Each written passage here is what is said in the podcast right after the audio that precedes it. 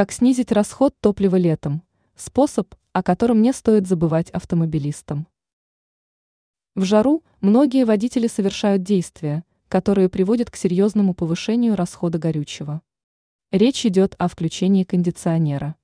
Понятно, что иногда сложно обойтись без устройства для охлаждения воздуха в салоне транспортного средства. Но не стоит забывать, что работа кондиционера делает машину более прожорливой. Расход бензина увеличивается на 10% или даже больше. Летний способ снижения расхода топлива. Рекомендация проста – не включать кондиционер, если в этом нет особой необходимости. Иногда достаточно просто проветрить салон машины перед началом движения. Для этого нужно открыть двери, которые располагаются друг напротив друга или по диагонали. Одну из дверей надо несколько раз открыть и закрыть. В итоге в салон автомобиля поступит свежий воздух, а горячий уйдет.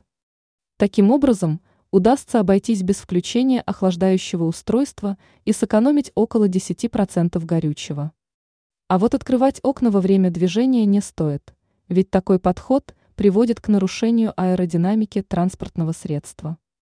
В результате расход топлива становится еще более высоким, чем при работающем кондиционере.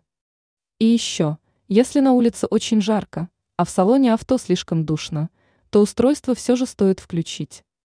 В подобной ситуации проветривание вряд ли поможет.